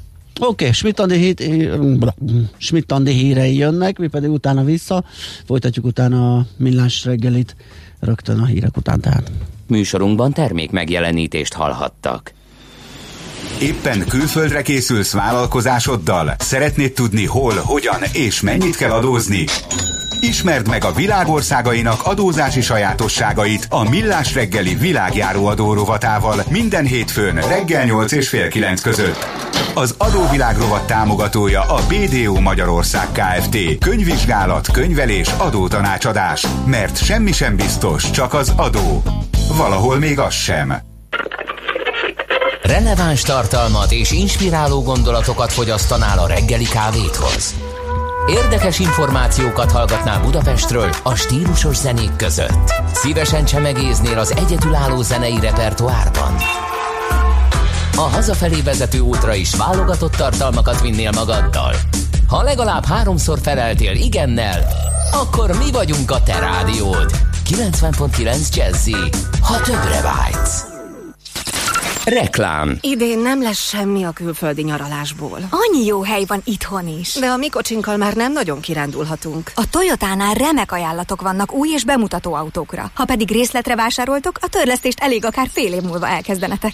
Magyarország újra nyit. Fedezze fel egy megbízható új Toyotával. Keresse restart készlet ajánlatainkat akár 1 millió 400 ezer forint árelőnnyel és türelmi időszakot biztosító Toyota finanszírozással. THM 5,9%-tól. Részletek a toyota.hu oldalon és a márka kereskedésekben. Újra a megszokott nyitvatartással és jobbnál jobb akciókkal várunk a Corvin plázában. Naprakész információkért kövess minket Facebook és Instagram oldalunkon. A látogatásod előtt kérjük, hogy mindenképpen nézz utána oldalainkon, hogyan tudsz biztonságosan vásárolni. Részletek corvinplaza.hu Reklámot hallottak. Rövid hírek a 90.9 Jazzin. Nyálmintát vevő robotot fejlesztettek ki Dániában. A teljesen automatizált robotkar önállóan képes steril koronavírus fertőzöttség tesztelésére alkalmas mintát venni. Amikor a páciens bemutatja személyigazolványát, a robot előkészíti a mintavételi készletet, leveszi a mintát, majd a tesztelésre alkalmas konténerbe helyezi. Úgy van programozva, hogy finoman végezze a mozdulatokat, emelték ki a fejlesztők. Az egészségügyi dolgozókat így megóvhatják a megfertőződés kockázatától. Lassul a koronavírus terjedése Olaszországban. Az elhunytak száma nőtt, azonban kevesebb új fertőzöttet regisztráltak, mint egy nappal korábban. 88-an hunytak el az elmúlt 24 órában a koronavírus járvány miatt. Az új regisztrált fertőzöttek száma egy nap alatt 177 fő volt, ami viszont érdemi csökkenés a szerdán jelentett 321 eset után. Olaszországban eddig közel 34 ezeren haltak meg az új koronavírussal összefüggésben, ami a harmadik legmagasabb a világon, az Egyesült Államok és Nagy-Britannia után. Tegnap egyébként Olaszország újjászületése névvel nagyszabású reformprogram indítását jelentette be Giuseppe Conte miniszterelnök az ország belső és külső határnyitása napján, amelyet a koronavírus járvány utáni újraindulás napjának nevezett el. Közben egy nap alatt 176 esettel közel 40 ezer főre emelkedett a koronavírus miatt elhunytak száma az Egyesült Királyságban. A jelentések szerint, ha külön-külön Anglia, Skócia, Wales és Észak-Írország hivatalos adatait adjuk össze, akkor a hivatalos halotti bizonyítékok és a gyanús esetekkel együtt összesen már több mint 50 ezer koronavírus halálesetről beszélhetünk, írja a Reuters. A nagy-britanniai COVID-19 járvány csúcspontján mértek 6000 feletti napi esetszám növekedést is. Teljesen felújítják a műcsarnokot. Nemzetgazdasági szempontból kiemelt jelentőségűvé nyilvánították a projektet, írja napi.hu. Így a legtöbb hatósági eljárás alól kivonják a beruházást, az építkezés két évig is eltarthat. A rendelet arra is kitér, hogy a szomszédos ingatlanokon is történhetnek módosítások vagy lezárások. Ma országszerte borult időnk lesz, és csak rövid időre süthet ki a nap. Bárhol jöhet zápor, főként az ország középső részében heves zivatar. A többfelé erős szél helyenként viharossá fokozódik, és napközben 20, illetve 26 fok között alakul a hőmérséklet. A hírszerkesztőt Schmidt-Tandit hallották, friss hírek legközelebb fél óra múlva. Az időjárás jelentés támogatója a Software van Hungary Kft. A felhőszolgáltatások szakértője. Software van. Felhőben jobb. Budapest legfrissebb közlekedési hírei, itt a 90.9 jazz Budapesten lassú a haladás a Rákóczi úton a Barostértől, az Üllői úton befelé szakaszonként, a Szerémi úton befelé a Galvani utcától. A Kossuth utcában az Astoria után sávelhúzással mindkét irányban két sávjárató távfővezeték javítás miatt. A Krisztina körúton a Döbrentei tér felé a déli pályaudvarnál sáv lezárásra számítsanak karbantartás miatt. A Szépvölgyi úton a Pálvölgyi útnál útszűkület lassítja a közlekedést elektromos közműépítés miatt. Pongrász Dániel, PKK Info. A hírek után már is folytatódik a millás reggeli. Itt a 90.9 jazz Következő műsorunkban termék megjelenítést hallhatnak.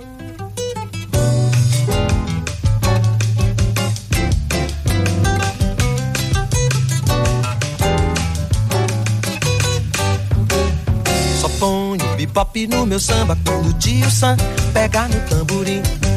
Quando ele pegar no pandeiro e no zabumba. Quando ele entender que o samba não é rumba, aí eu vou misturar Miami com Copacabana. Chiclete eu misturo com banana. E o meu samba vai ficar assim. Batuqueiro, raro, baco, tiga, papá. Beiro, beiro, beiro, bam, papá. Beiro, beiro, beiro, bam, bida. Quero ver a grande confusão. Babanama, oh, epa, né, não. Amarop, é o samba rock, meu irmão. Mas em compensação, quero ver o bugue-ugue de pandeiro e violão. Quero ver o tio Sam de frigideira numa batucada brasileira. Quero ver o tio Sam de frigideira numa batucada brasileira babu do ga pa pa bi do go ba pa ba pé da pa pa pa. Pa pi ba quero ver a grande confusão. Dedo bombar bomba mameira gumão e agumam mameira e agomê mamá é o samba rock meu irmão.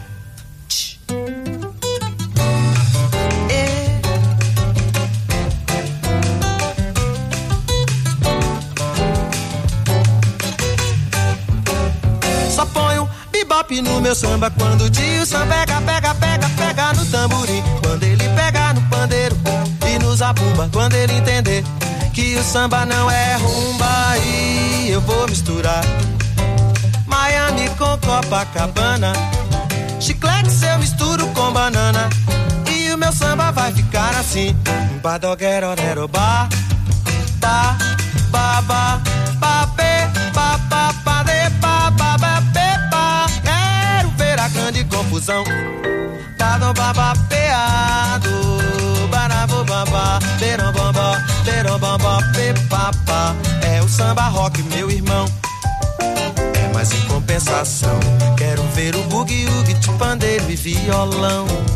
Quero ver o tio Sam de frigideira numa batucada brasileira. Quero ver o tio Sam de frigideira numa batucada brasileira. Vamos lá, Iga. Ah, mababa, bababa, bababa. Hum, quero ver a grande confusão. Babida, papê, babapio.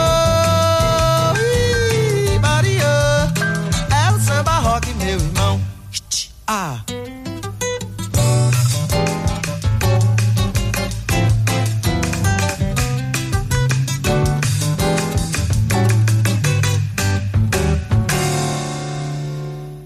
Ez a millás reggeli továbbra is itt a 90.9 Jazzy Rádión, és uh, családi vállalkozások utódlásáról fogunk beszélgetni. Nagyon fontos kérdés uh, több szempontból is. Egyrészt ugye a cégalapító vállalkozó oldaláról, hogy tovább működjön lehetőleg családon belül a cégbirodalom. Másik pedig ugye, amikor ez felmerül, akkor azért olyan méretű, olyan nagyságú és pozíciójú cégekről beszélünk, amilyek az adott nemzet gazdaságának komoly része, tehát a fennmaradását, a működtetését azt, azt jó lenne elősegíteni mindenképpen. Úgyhogy ezekről fogunk beszélgetni Simonyi Tamással, a KPMG szenior igazgatójával. Jó reggelt kívánunk! Jó reggelt a hallgatóknak is. Na, hát mennyire ö, problémás ez a kérdés? Ugye itt olvasgattunk róla, hogy azért ez nem csak itthon ö, megy nehezen, de nemzetközi szinten is ö, egy eléggé bonyolult, összetett és kevés, hát nem kevés sikerrel, de lehetne sikeresebb is ö, ez a családi utódlás kérdése, ennek a megoldása.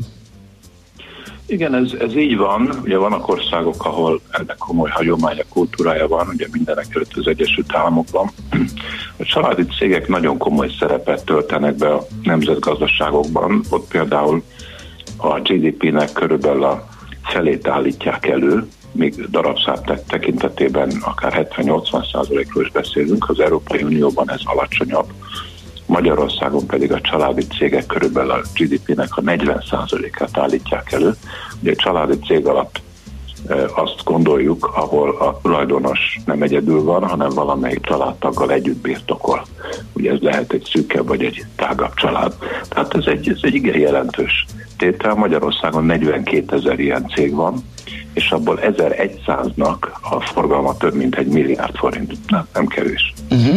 Úgyhogy itt, itt ez, a, ez az utódlás ez egyre égetőbb, mert akik a 90-es évek elején a rendszerváltás után fogtak bele, azok ma már a nyugdíj felé kacsingatnak. Világos. És hát nagyon sok esetben ez nem könnyen megoldható. Uh-huh. Ugye nálunk azért több nehezítő tényező is van, az egyik mindenképp az, hogy a rendszerváltást követően és onnan ö, cseperedő vállalatok ö, tulajdonosai, alapítói, még azok a, a, a minden területen, minden poszton mozgó, ö, kicsit ilyen van mensó jellegű ö, vállalkozók, ö, akik, akiknél egy kézben összpontosul minden, és ugye már menet közben is nehezen vontak be a menedzsmentbe külső ö, tagokat, vezetőket, ö, hát még hogyha utódlásról van szó. Igen, hát ez, ez a mi környékünkön az egyik legkomolyabb probléma, hogy, hogy ezek az emberek nagyon hozzászoktak ahhoz, hogy minden rajtuk áll. Uh-huh. Még hogyha nem is olyan nagy a cég, akkor is mindent kontrollálni akarnak. Nagyobb cég esetében ez meg már úgy szóval lehetetlen. Úgyhogy itt a, a nehézség az az, hogyha mondjuk valamelyik gyerek folytatja is, nehezen adják át a hatalmat, és a háttérből azért még mindig ők akarják megmondani. Hát ugye megoldás lehet, hogyha a gyerekek nem akarják átvenni a céget, vagy nem tudják, hogy a lányok kevésbé szoktak akarni az üzleti vállalkozásokba e, utódként bejönni, hát akkor ugye egy menedzsert kell behívni. Uh-huh. És hát itt gyakran beletörik a bicska, mert kiválasztanak valakit, és akkor egy-két éven belül kiderül, hogy ez más úton akar menni, és akkor visszaveszik, és az már nem, nem az igazi. Az is komoly dilemma, hogyha mindez nem járható, akkor eladni a céget, de akkor meg ugye gondolom én sokszor a vevő szeretné, hogyha az adott menedzser vinné tovább, hiszen ő ismeri a legjobban, de hát az meg pont ellenmond annak, hogy ő meg nem szeretné már menni nyugdíjba menne. Hát a vevők közül az úgynevezett pénzügyi uh-huh. vevők, tehát a, a, a, azok a típusú intézmények inkább, amelyek eh, kockázati tőkét fektetnek be, azok szeretnék, hogy a tulajdonos tovább vigye. Most emiatt a családi vállalkozásokat a legritkább esetben veszik meg kockázati tőkések, uh-huh. mert hát ugye a felállás erre nem alkalmas. Igen. Úgyhogy a leginkább a konkurensek szokták megvenni ezeket a cégeket, tehát szakmabeliek, és hát ennek az előkészítése az egy nagyon komoly feladat. Én azt szoktam mondani a kollégáimnak, hogy kutyagumit gyártani egészen más, mint kutyagumit gyárat eladni. Igen. És erre nincsenek felkészülve a magyar a családi vállalkozások vezetői. Uh-huh.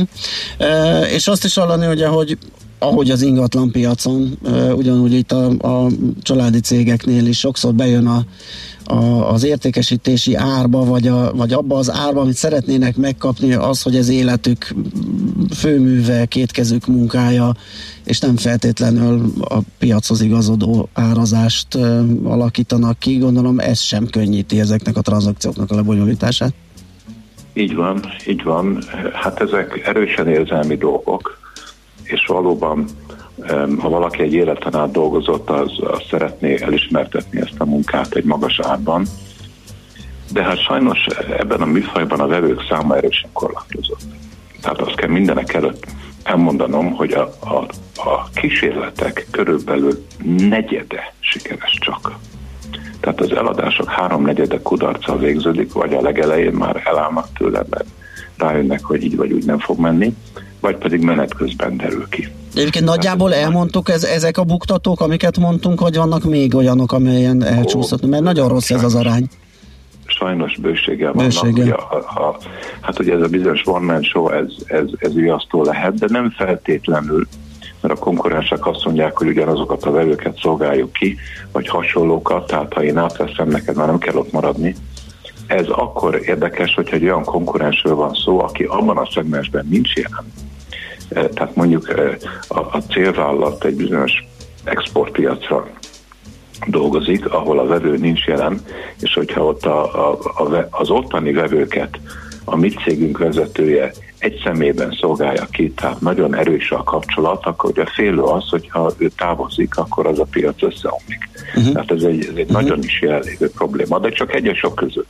Ami nagyon komoly, az az, hogy ezek a cégek nem működnek gyár vagy intézményszerűen. Tehát nagyon erősen egy kézben van minden, és emiatt a folyamatok nem tiszták, az utasítások eh, ugye mindig egy helyről jönnek, tehát nagyon adhok-szerű a működés. De ez csak egy probléma. Nagyon gyakori az árvitában az, hogy hát ugye áfa, ilyen-olyan járulékok nem jelennek meg a könyvekbe, osztalékból fizetik a bónuszokat, amire a vevő azt mondja, hogy jó, rendben van, de én tisztán fogom csinálni. Tehát tegyük vissza ezeket a költségelemeket a, a nyereség kimutatásába, és akkor már megy össze a nyereség esetleg a felére, uh-huh. rosszabb esetben a harmadára, és hát akkor már messze nem ugyanazról az árról beszélünk. Világos. Aztán lehet, hogy ő ugyanígy folytatja, de ezzel érvel, és ezt nagyon nehéz kivédeni. Egy utolsó kérdés, hogy ha még nem soroltunk volna elég nehezítő tényezőt, akkor itt van a járványhelyzet. Nyilván most is vannak, akiknél most jött el az a pillanat, hogy ezt az utódlás kérdését meg kéne oldani. Na, ők mit tehetnek, milyenek a kilátásaik? Ugye eleve beszéltünk, hogy elég szűk a vevői réteg ráadásul. Mi a helyzet most velük? Hát szóval így van, a vevők száma nagyon korlátozott, hogyha három komoly vevőt sikerül felsorakoztatni, az már sikernek számít. Ha két ö, épkézláb ajánlatot kapunk, az már nagyon jó, mert akkor van verseny. Hát én mindenkit eltanácsolok attól, hogy egy vevővel vigye végig a folyamatot, mert ez az emberi természete. Én vagyok egyedül, akkor persze nem ajánlok annyit érte, és minél hosszabb ideig tart a dolog, annál jobban elfáradunk, tehát uh-huh. eladom azt, hogy mondom, jót csináljuk, és persze, hogy nem kapja meg a legjobb árat. Tehát minimum két jó ajánlatra kell törekedni. Na most ebben a mai helyzetben ugye minden vevő hezitál, mert azt mondja, hogy nem látom, hogy a te üzletedet hogy befolyásolta a, vírus, azt látom, hogy szenved, de hogy végül is milyen lesz az eredményed, mikor jön vissza a piac, nem tudjuk megmondani. Tehát ebben a, ebben a mai állapotban nagyon nehéz bármilyen céget is eladni, mert nem tudunk üzleti tervet készíteni a következő egy-két évre, és emiatt a nyereségességet sem tudjuk megmondani. Már pedig ennek a függvénye, hogy mi lesz az ár. Tehát én úgy gondolom, hogy a következő egy-másfél évben azok az ágazatok, amelyek nagyon megszenvedték a, a járványt, ott, ott nem kéne rohanni, hát ha csak nem ég a ház és kell a pénz, de hát jó árat nem fogunk kapni. Tehát ezt az időszakot föl kéne használni arra, hogy előkészítsük az eladást, aminek csak éppen felvillantottam a nehézségeit, de ez egy nagyon komoly projekt. Világos. Tamás, nagyon szépen köszönjük, hogy beszélgettünk erről. Tényleg egy égető probléma ez uh, itthon is, meg hát nyilván más országokban is, de minket a hazai állapotok érdekelnek. Jó munkát és szép napot kívánunk. Köszönöm, viszont, Viszont hallásra. Viszont hallásra. Simonyi Tamással, a KPMG szenior igazgatójával beszélgettünk egy picit a családi vállalkozások eladási esélyeiről, vagy utódlási kérdéseiről. Megyünk tovább egy zenével.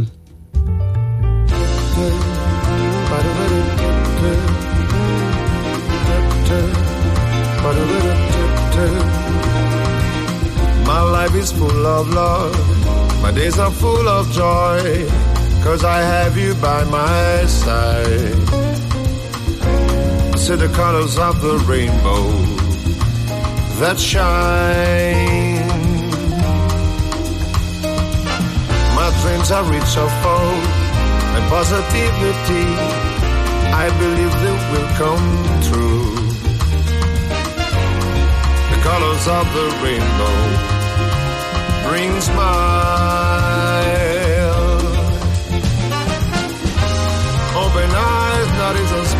Child. Smell the rain, feel the wind. Never stop. Life is worth to live. Open eyes, catch the glowing stars. All is beauty to see. Just come on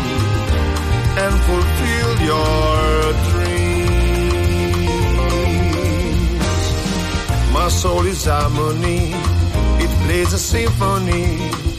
I enjoy with all my heart.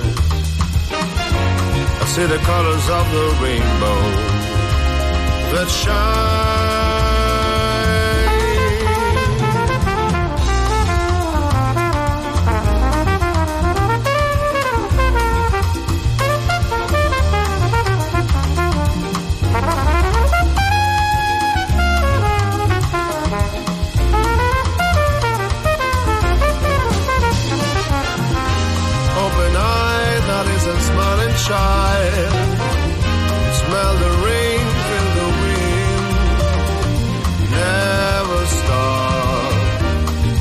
Worth to live. Open eyes, catch the glowing stars. All is beauty to see. Just come on and fulfill your dreams.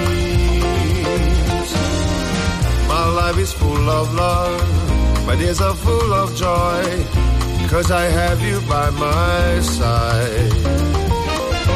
I see the colors of the rainbow that shine.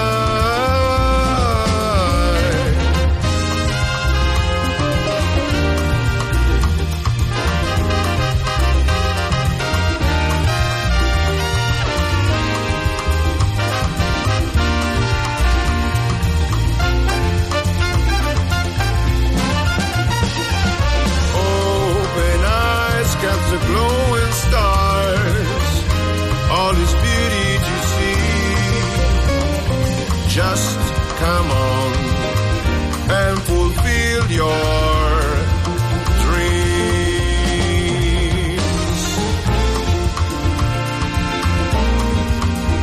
Open eyes.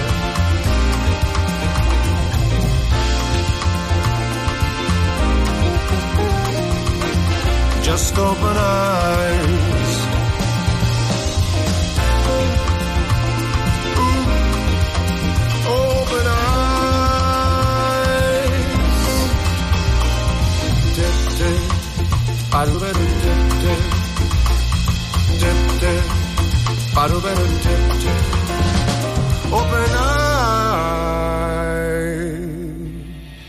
Mi a pénteki konklúzió a hét legfontosabb eseményeinek és adatainak tükrében? Zárjuk a pozikat és pihenjünk rá a hétvégére. Milyen események hatnak a piacra a hétfői nyitásban? Devizák, részvények, tőke és árupiacok. Heti események és jövő heti felkészülés. Értékpercek. A millás reggeli treasury rovata következik. És a telefon túlsó végén Sági Pál az OTP Global Markets üzletkötője. Szia, jó reggelt! Jó reggelt, üdvözlöm a kedves hallgatókat! Na hát elsőként talán a tegnapi Európai Egybanki döntésről beszélgessünk. Ugye ott a kamatokhoz nem nyúltak, de azért máshoz igen.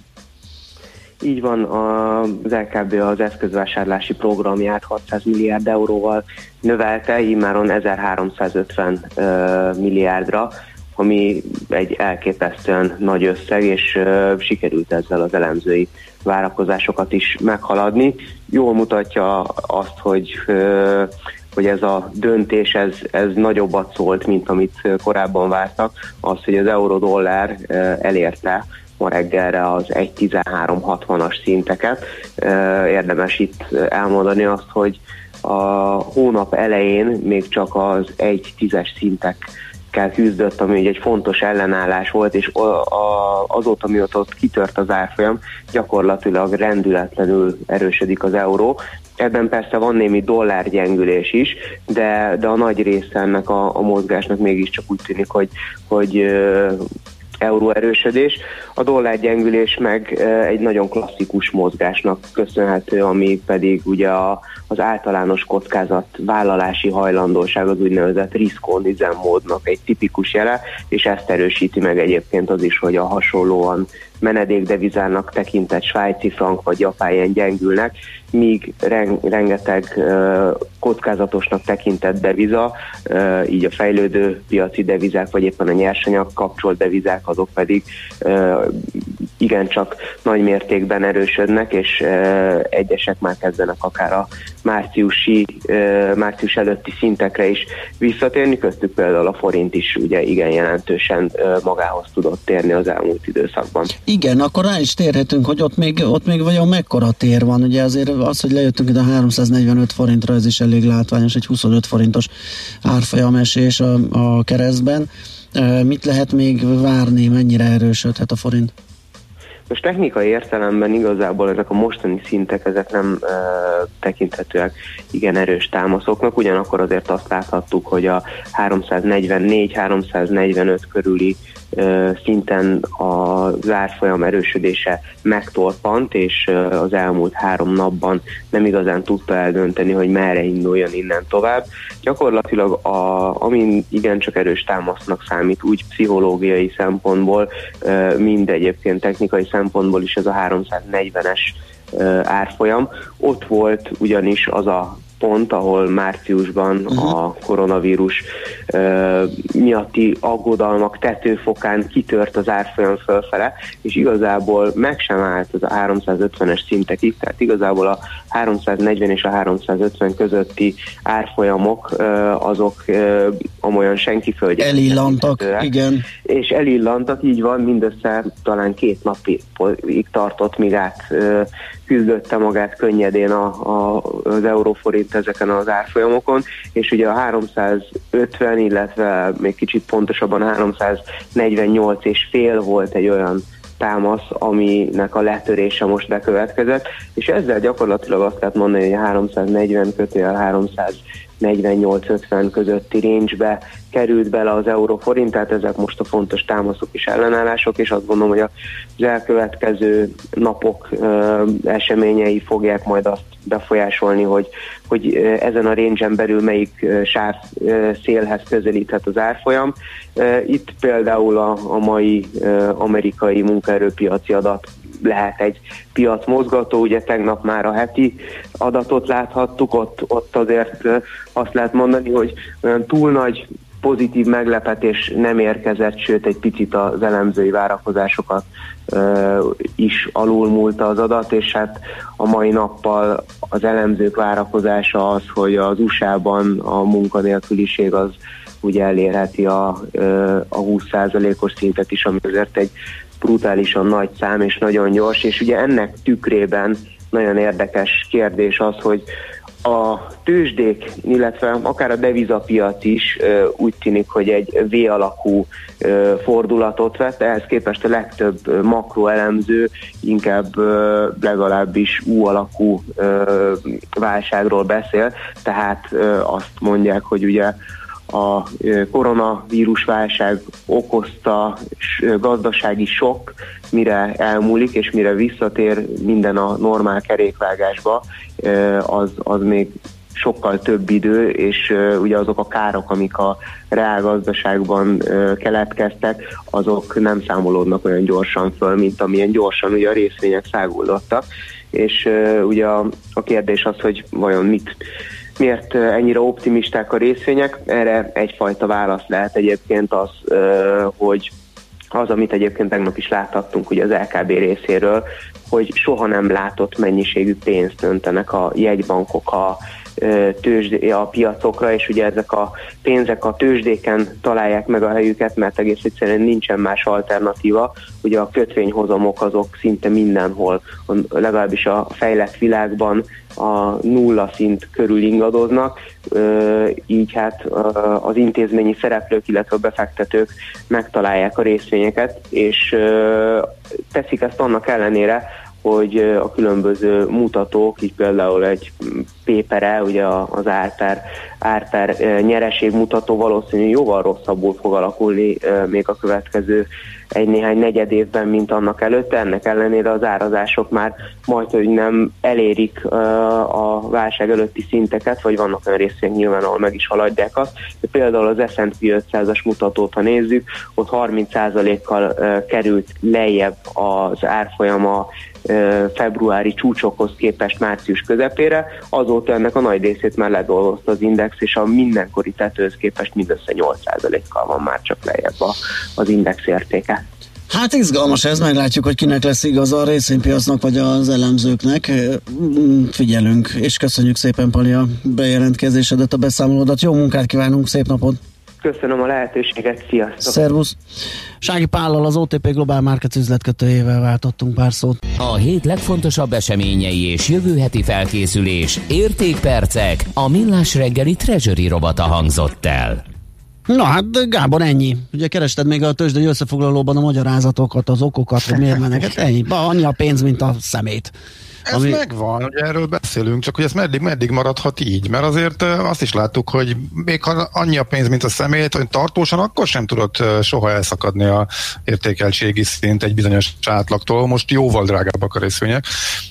Úgyhogy ebből nekem az következik, hogy egy olyan időszaknak megjönnie kell, amikor szépen kilábalunk, megyünk fölfele, de a részek meg nem tudnak menni, mert hogy miért menjenek, mert akkor árazódnak vissza. Tehát igen. Mi az, ami tovább rángathatná őket fölfele? Más kérdés, egy, egy két hete és három hete is ezt kérdeztem, aztán szépen fölmentek azóta is. Tehát... Jó, de az idő előre haladtával egyre rizikós, és az árak egyre magasabbak, az idő el, egyre elő halad, ugye, és nem támasztják alá a vállalati adatok ezeket az értékeltségi szinteket, akkor bizony baj lesz ebből, úgyhogy mindenki óvatosságra. Hát vagy ha jön egy, jön egy pillanat, amikor úgy tűnhet akár csak néhány napra, hogy jön egy második hullám, hú, akkor meg hú, ha az, meg, az, meg akkor, az, az megint akkor függőleges lefele. Igen. Hát akkor igen. Na jó, mit jön a hírekkel, aztán pedig jövünk vissza, folytatjuk a millás reggelit itt a 9.9 Jazzy Rádió 06 30 20 10 909 az elérhetőségünk. Műsorunkban termék megjelenítést hallhattak.